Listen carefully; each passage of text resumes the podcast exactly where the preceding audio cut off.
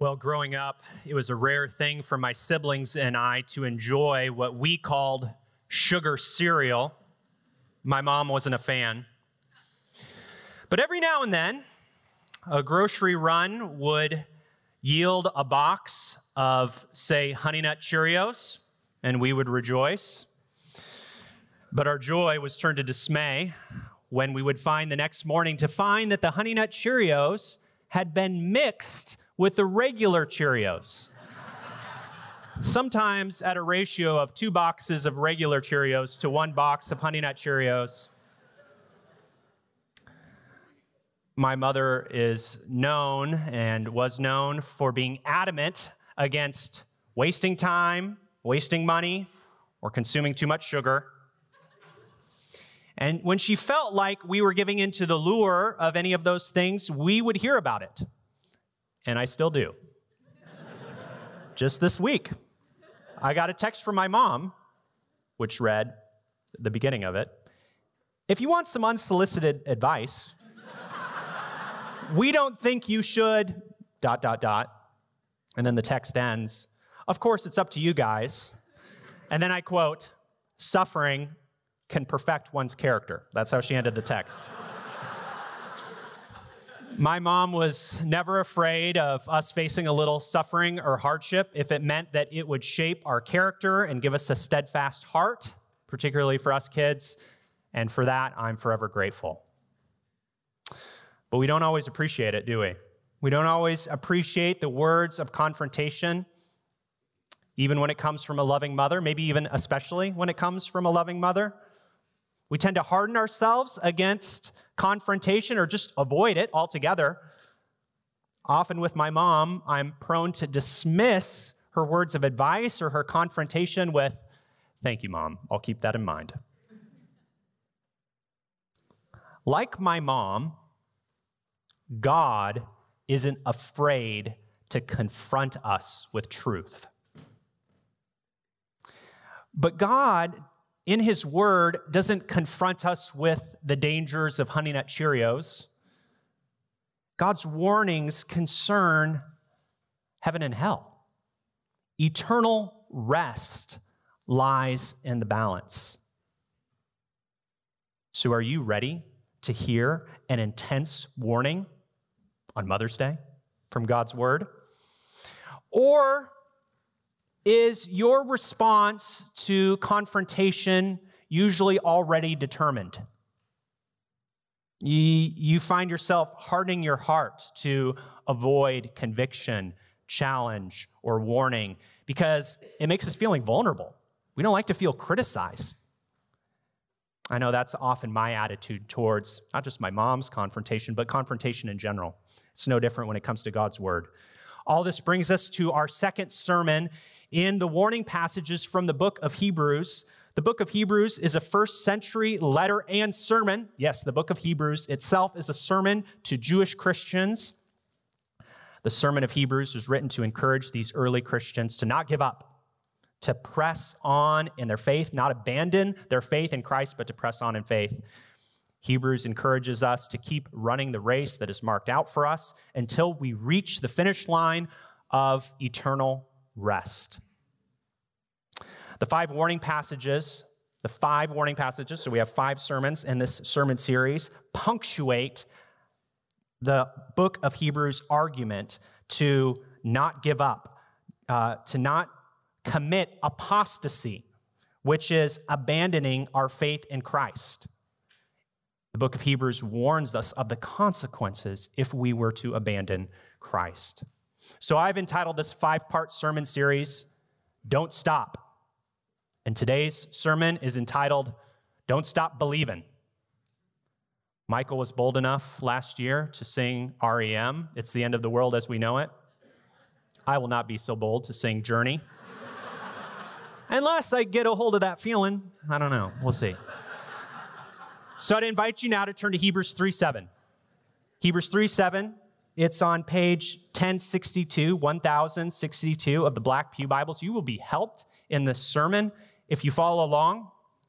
Uh, I'm not going to be reading the entire text, so you're going to be wanting to be looking at the text. Again, page 1062, we're going to pick things up in Hebrews 3 7. If you're brave enough to pay attention to the sermon, I pray that the Lord would be, even now, softening your heart to receive what he has to say to you by his Holy Spirit in God's word. The true eternal rest that is promised hangs in the balance. So here's my main point don't stop believing to get the best rest. Don't stop believing to get the best rest. And I have two points. Be warned, the first one's much longer. Don't stop believing to get the best rest. Point number one don't stop believing. Look at verse 7. Therefore, the word therefore takes us back to Hebrews 3, particularly verses 1 through 6. There you will see the argument that Jesus is better than Moses. Why? Moses was a servant in God's house, Jesus is the son over God's house. And then we have in verse 6, look at verse 6, and we, Christians, are that household if we hold on to our confidence and the hope in which we boast. But there's a problem. The confidence and hope that we have as Christians, that confidence can wane. As we thought about last week in Hebrews 2, we can drift spiritually. We are like Elsa from Frozen. We tend to let it go, all because of a bad heart, bad heart condition. Notice three times in Hebrews 3 and 4, we are told, do not harden your hearts. It's like the chorus of this text. We have it in 3 7, 315, chapter 4, verse 7, and it's alluded to throughout. This warning to not harden our hearts is similar to that warning that we considered in Hebrews 2 last week, but just coming at it from a different angle. So let's dig in. Look at verse 7 again. As the Holy Spirit says, and then we have this long quote from Psalm 95. Our brother Anthony Locke just preached on Psalm 95 just a couple weeks ago. I think it's interesting that Psalm 95 is attributed to the Holy Spirit, as the Holy Spirit says. Yes, the Holy Spirit speaks in the Old Testament, uh, just like he does in the New. In fact, we know from Hebrews 1 2 that the final and definitive way that God has spoken, the Holy Spirit, is in his word. The, in the Bible, in the Old and New Testaments, we have the word of the Holy Spirit, which is seeking to cast a spotlight on God the Son, the word of the Son. Why does the Holy Spirit do this? What's his purpose? To melt our hearts so that we might hear and believe. Uh, isn't, isn't that what we see in verse 7? Look at verse 7. Today, if you hear his voice. So let's all of us do ourselves a favor. If we want to be on guard against spiritual drift, if we don't want our hearts to let go of that confidence, Hebrews 3 6, that we had, have in Christ, let's ask God to give us ears to hear what the Holy Spirit is speaking to us. Yes, in the Old Testament. Yes, in the New Testament. Together, I, I mean, God could have used any means He wanted to, to, to speak to us or to affirm the truth of what we believe. He could have given like Christian superpowers when they were converted, or each day he could have written his um, a message for all to see in the clouds. Um, but the Holy Spirit knows the best way to soften hearts and to affirm truth in our hearts. And it's through God's word, even in the Old Testament. So, listen to what the Holy Spirit is saying to us today, picking it up in verse 8. Do not harden your hearts as in the rebellion. Do not harden your hearts as in the rebellion. The rebellion is not referring to Star Wars. The rebellion is when the people of Israel tested God in the wilderness with their complaining, their rejection of Moses as their leader. Bonnie read to us earlier from part of that section. They broke the Ten Commandments. They didn't keep the covenant that God made with them at Mount Sinai. Uh, their actions and lack of obedience gave evidence to the state of their hearts. And because of the sin of this, what we'll call the wilderness generation of Israel, God swore that they would not enter his rest. You see that in verse 11. What is the rest? Well, the rest is the promised land of Canaan. Uh, because Israel broke the covenant, God was angry with that generation. Apart from Joshua and Caleb, they didn't get in, they didn't enter the land. Uh, you know, even though those of us who grew up in the church, we know this story, um, it should still surprise us. uh, look down at verses 16 through 18. I'll read for us. For who heard and rebelled? Wasn't it all who came out of Egypt under Moses? With whom was God angry for 40 years? Wasn't it with those who sinned, whose bodies fell in the wilderness? And to whom did he swear that they would not enter his rest, if not to those who disobeyed?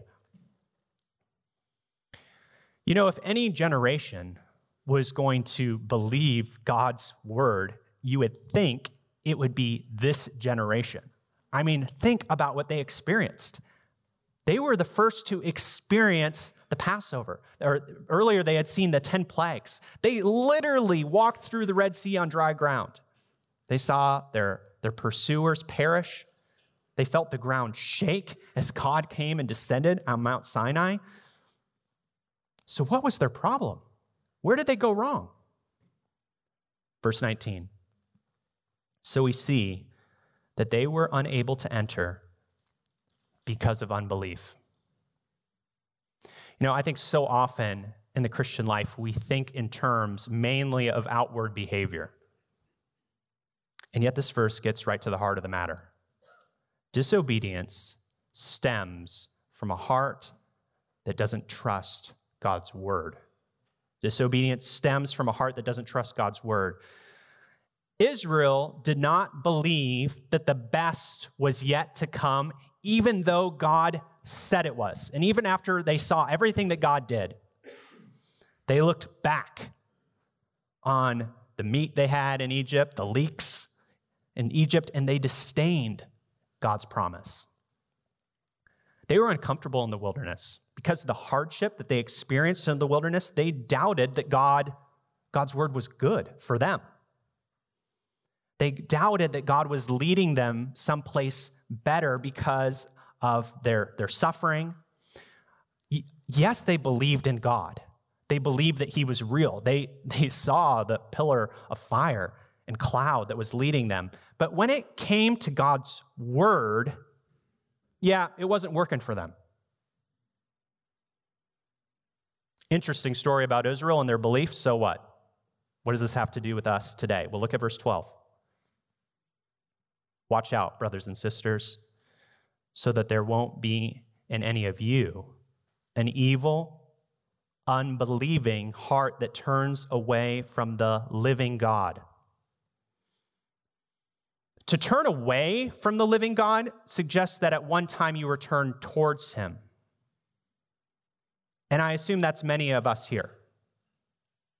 At one time, your heart, your life was characterized by a love of God's word. You were hungry to get in the word. Then maybe life got busy. You developed other priorities. Maybe life got really hard. And while you may still go through the motions, I mean, you're here in church today, something changed. Does this describe anyone's experience here today? Hebrews warns drifting Christians who have developed this heart condition that undiagnosed and untreated will develop into the disease, evil, and unbelieving heart that turns away from the living God. Verse 12. You know, someone who's suffering a heart attack doesn't take comfort that, well, when I was 18, I had a really healthy heart. Yet as Christians, I think we often look back nostalgically. But that doesn't do us any good today. Israel's past didn't help them. Yeah, they celebrated the first Passover. They, they had it all. They were the greatest generation but a whole lot of good that did them in the end. Again, as Vonnie read us from Numbers 14, their corpses fell in the desert. Skip forward to verse 14. For we have become participants in Christ if we hold firmly until the end the reality that we had at the start. For Christians, the reality that we had at the start is the gospel. It's the gospel. It should amaze us that those like people like us who have hearts that were at once completely hardened to God and the gospel, that we would become participants with Christ. Another way we could say that is companions of Christ. Now, consider Jesus' heart towards us when our hearts were hard, or maybe our heart this morning. This is Jesus' heart towards you. His heart is gentle and lowly, full of compassion and love. You may have want to have nothing to do with him, but he pursues you. And he went to the cross, just as we've been singing about this morning. He went to the cross as the sacrifice for your hard heart. We doubt and disobey his word, but he trusted the Father. And by his obedience, he was perfected, even when it meant his agony and separation. Well, friends, this is God's heart towards sinners like us, that he would give his life as a ransom for all who would turn from having a hard heart and instead soften their heart to him and trust him in belief. So, if you're not a follower of Jesus Christ, we are so glad that you are here this morning, and this is what we want you to hear God's heart for you in Christ. Today, our prayer is that you would hear the voice of the Holy Spirit speaking to you in God the Son. It's the day to embrace the reality that controls all other realities. Today is the day to trade in your hard heart for a soft one. So ask. If, if you're not feeling it, you're like, you can, you can ask God for this heart for a soft heart that responds to the voice speaking to you now in the word of Christ. So we would beg you to, to not harden your heart and pride anymore. We would love it if you would talk to someone after the service about what it would look like to hear from God's word. For those who are participants with Christ, these verses are for us. And Hebrews wants us to watch out. Hold firmly to the end the reality that we had from the start. But the question is how? Like, how do we do this? Just keep going through the motions? You know, I, I know my own heart. I know how I can grow weary.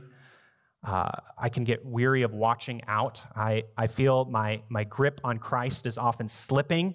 I catch myself listening to the words of this world and the words of my own heart that can drown out the pure message of Christ and his word, my, my heart's like can become like Play-Doh, like left out overnight.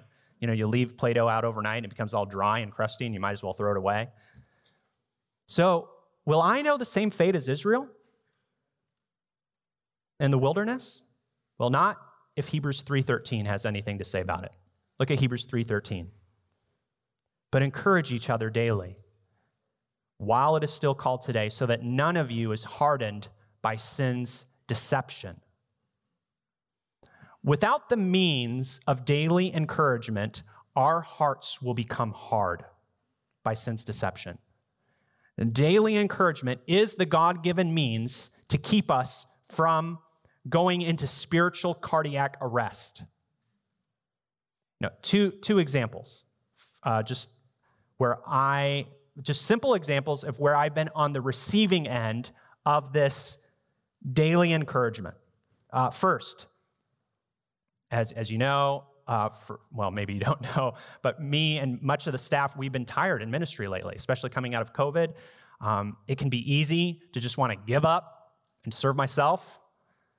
Uh, and someone, at least someone in the church, knows this, and they simply texted me this this week. Therefore, my dear brothers and sisters, be steadfast, immovable, always excelling in the Lord's work, because you know that your labor in the Lord is not in vain. It's 1 Corinthians 15 58. Do you ever text God's word to people as you're praying for them? Brothers and sisters in the church? Do you ever text them and let them know that you're praying for them and encourage them with the best encouragement that you can give? The Holy Spirit speaking in His word we all need to hear the voice of the Holy Spirit speaking to us, and we can give that to one another. So, why wouldn't we? Why wouldn't we encourage one another in this way?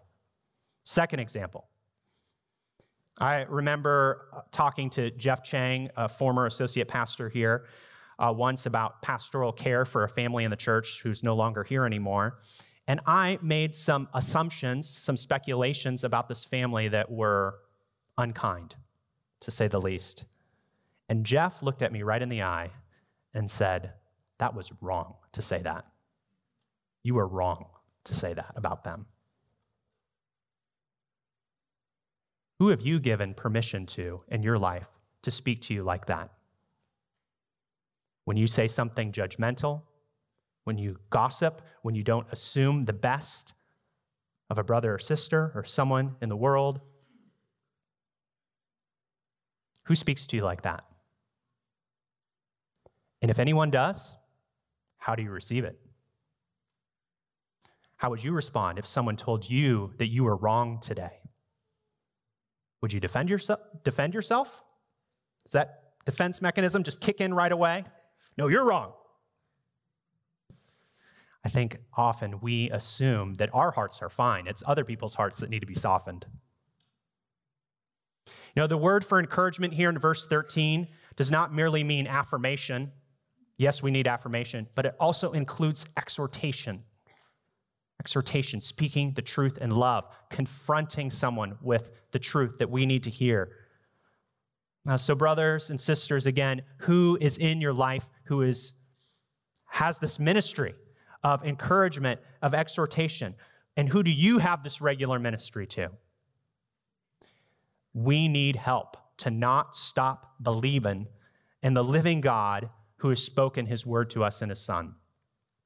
You know, just imagine running a race like in the forest or through the countryside all by yourself with no mile markers, with nobody running with you, with nothing to quench your thirst, and just keeps going on and on. No one's cheering you on. You're just all by yourself. Sounds miserable, doesn't it? For some of us, we're like just running in general sounds miserable. God hasn't called us to this kind of race, brothers and sisters. We run as a team. And He has given us the pure water of God's word to quench our thirst along the way. And we can minister God's word to one another as we run, encouraging, exhorting. When we see someone falling behind, someone drifting off the path, we can come alongside them and remind them of the truth of God's word. We remind them whose team we're on and with us in the race. We're participants with Christ. You know, the God given vaccine that's always effective against the virus of unbelief is daily encouragement. Just add word. Encourage one another by talking about Jesus, by sharing his word. Talk about heaven and our final rest that we will know with him. Confess the ways that you tend to drift or ways that you fear maybe your heart is becoming hard. And ask one another how you can help them run the race in perseverance. Now, I must say that the reality of God's word and our eternal rest isn't like a silver bullet to make everything wonderful. It doesn't make pain go away. We mourn with one another in times of suffering and trial. Uh, we need to hear from one another that Christ is our companion in the pain. And I say this because I think the times that we're most prone to developing a hard heart are times of suffering, times of trial, when things are uncomfortable, when things aren't going according to our plan, when we feel like things have spiraled out of control, when we're questioning, God, what are you doing? I think this is when we're most at risk for developing this heart condition of hardness of heart. When we are when we tend to drift into unbelief. During hard times, also I think during times of ease and prosperity. So, in times of trial, in times of ease and prosperity, who is watching out for you? Who are you watching out for? Let's not fall short like the wilderness generation. When things got hard for Israel, their hearts became hard. Let's not have that be us, Hinson. So listen up today. Don't stop believing today. Participants in Christ are participants in Christ's body, the church, and we hold firmly until the end the reality that we had at first by encouraging one another daily, drowning out the voices of the world in our hearts that tell us kind of the same thing over and over again on repeat until it sounds right. Serve thyself, serve thyself, serve thyself. Nope, the church says. Serve and listen to the word of Christ, how the word of Christ tells us that we must serve one another with this message of hope and grace. So, Christians, don't stop believing. Point two, to get the best rest. This is chapter four, verses one through 13. All right, imagine you're a kid about to take a road trip. So, kids, you can just imagine this. You're about to take a road trip uh, to Disneyland for the first time. All right, you're pulling out of your driveway here in Portland. You're so excited, you can't hardly stand it. Uh, you've never been to Disneyland before, but you've heard about it from friends. Maybe you've seen commercials, you've even gotten some promotional flyers in the mail. Uh, after a couple hours on the road, as you're crammed into that back seat, uh, you begin to ask the age old question Are we there yet? Uh, you're bored out of your mind. Uh, it's a device free trip, by the way. And then uh, mom and dad pull off at a rest stop and they give you some money for the vending machines, right? You got, you got your soda of choice, your candy of choice. And you think, you know, this rest stop isn't bad. It's got, got candy, it's got soda. Maybe we should just stay here. Forget Disneyland. This rest stop has it all. Mom and dad, should we just stay at this rest stop? Is this you and me on our journey to the best rest? What are ways you settle for rest stops on the way to the eternal and best rest? Our short sightedness, we're like children uh, on that trip. Our short sightedness should cause us to fear. Look at Hebrews 4 1. I'll read verses 1 through 5. Hebrews 4 1. Therefore, since the promise to enter his rest remains, let us beware that none of you be found to have fallen short. For we also have received the good news just as they did. But the message they heard did not benefit them since they were not united with those who heard it in faith. For we who have believed enter the rest in keeping with what he has said. So I swore in my anger, they will not enter my rest even though his works have been finished since the foundation of the world. For somewhere he has spoken about the seventh day in this way. And on the seventh day, God rested from all his works. Again, in that passage, he says, They will never enter my rest. Hebrews 4 1, let us beware. You could translate beware also fear. Let us fear. Fear what? What does verse 1 say? Falling short of the eternal rest that awaits us. Fear being taken in by a dirty rest stop with candy and soda. Hebrews 4 2. For we have also received the good news just as they did. So, you see what the author's doing here? He's continuing to compare us, or these first century Christians, and then us today, to the wilderness generation of Israel. We have received the good news of salvation just like they did. They had been saved through the Exodus, and they were promised a land of, of rest in Canaan. But the message, the promise, did not benefit them because they didn't have faith. They doubted God's word. It's too late for them. It's too late for the wilderness generation of Israel, but it's not too late for us. I think that's the point of the following verses, verses 6 through 9 in particular. The author's telling us a Sabbath rest remains for those who hear his voice today. This Sabbath rest that began since the foundation of the world, on the seventh day of creation, God is inviting us into that rest that He's been preparing. And He invites us to listen to His voice today, to look forward, look toward that rest. Today, a Sabbath rest remains for those who don't stop believing. It's a rest from all your works, all your toil, all your striving, all your pain. It's a place that's better than Disneyland. And yet, it's hard. It's hard to press on, isn't it? It's hard to persevere and trust in a God you cannot see. It's hard to press on in faith and orient yourself in a world where you have all kinds of messages coming at you all the time. Sometimes everything in us just wants to throw in the towel. Hey, let's just stay at this rest stop for a while. It's not bad. But then God's word comes in, it's meant to jolt us out of our complacency and apathy and short sightedness. The word is meant to come in today and like pierce our hearts that are starting to harden. Skip down to verses 12 through 13. For the word of God is living and effective and sharper than any double edged sword, penetrating as far as the separation of soul and spirit, joints and marrow. It is able to judge the thoughts and intentions of the heart.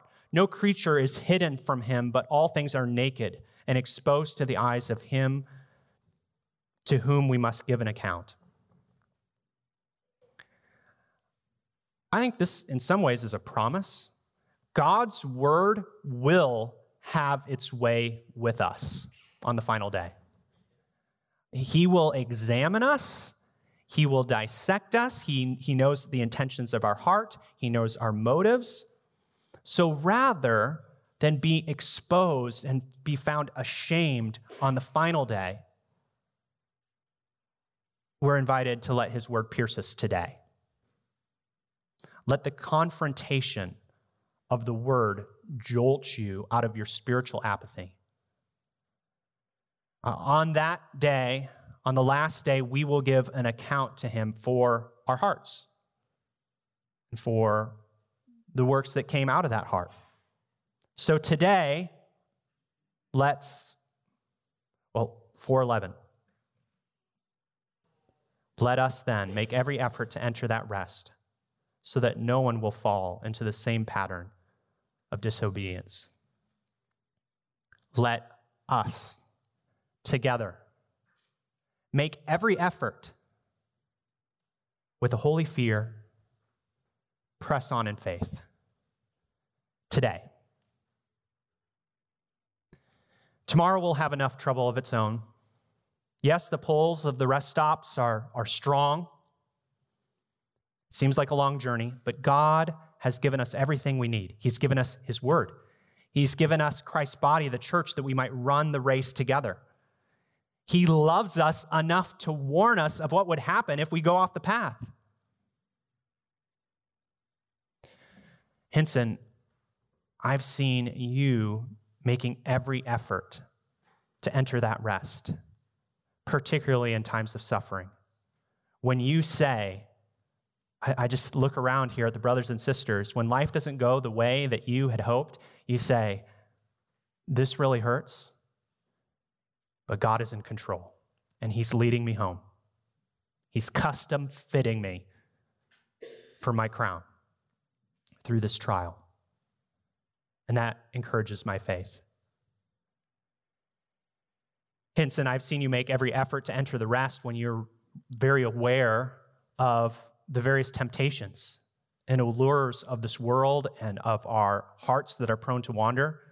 When you, when you gather together, when you, when you speak the truth to one another in accountability groups, and you ask for help as you fight against sin, you're making every effort to enter that rest so that you don't fall into the pattern, the same pattern as Israel of disobedience. You know, I was having coffee with Bruce Blanchard the other day, yesterday, and he shared with me this Corrie ten Boom quote. Worrying, worrying is carrying tomorrow's load with today's strength, carrying two days at once. It's moving tomorrow ahead of time. And Bruce went off to talk about how easy it is to be held hostage today by living in the past, nostalgia for the good old days, and then worrying about the future. And then you miss out on today and faithfulness today. I couldn't agree with Bruce more. So easy to get trapped between yesterday and tomorrow. And friends, we're called to do more than what our culture agrees with, like live in the moment. Yes, live in the moment. But we live today in confidence of that great day, of that rest that awaits us. We live life backwards, so to speak. The only thing that is certain is this final rest for those who hold on to the confidence that they have at first. Not too long ago, Michael preached through the book of Ecclesiastes. I was really helped in that sermon. And here's a little book um, called Living Life Backwards by David Gibson How Ecclesiastes Teaches Us to Live Today, kind of in light of the end. If you're looking for a book maybe this summer to go through with another Christian, I'd highly recommend this book. I found it really helpful in thinking about how does the final rest, how does heaven that seems so far away impact my day today. Uh, this is a good book.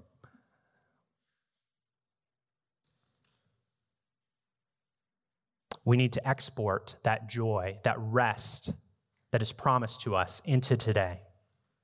We allow His word to speak into our hearts so their hearts might become soft. In our ease in our laziness, in our suffering and our trials, we ask that God's word would have its way with us.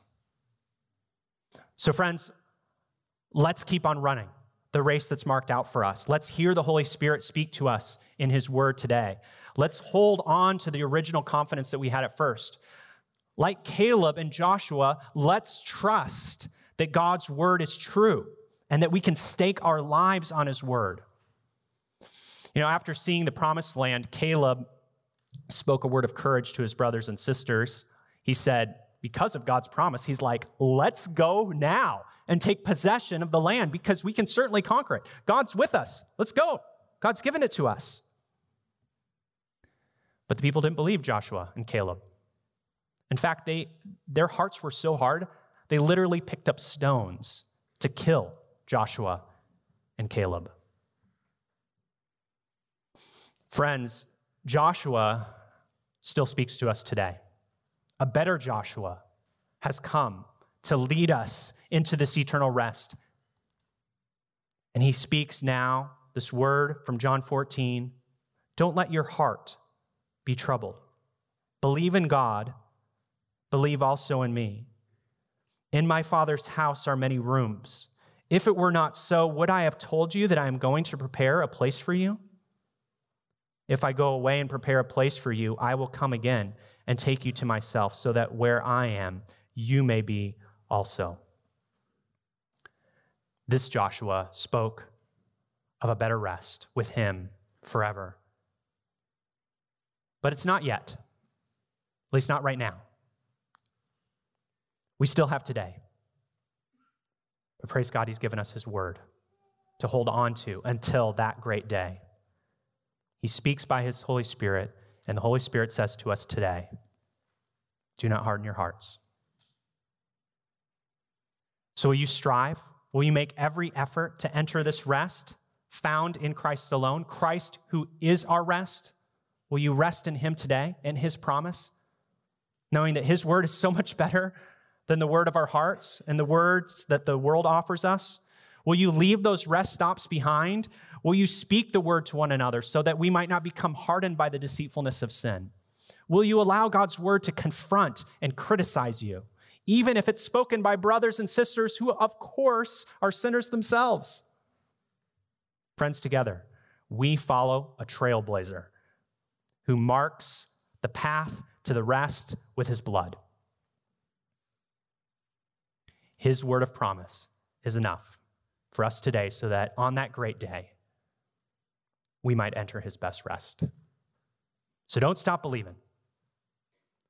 Hold firmly to the one who speaks to you today. Let's pray. Lord, we confess that our run so often feels like a crawl.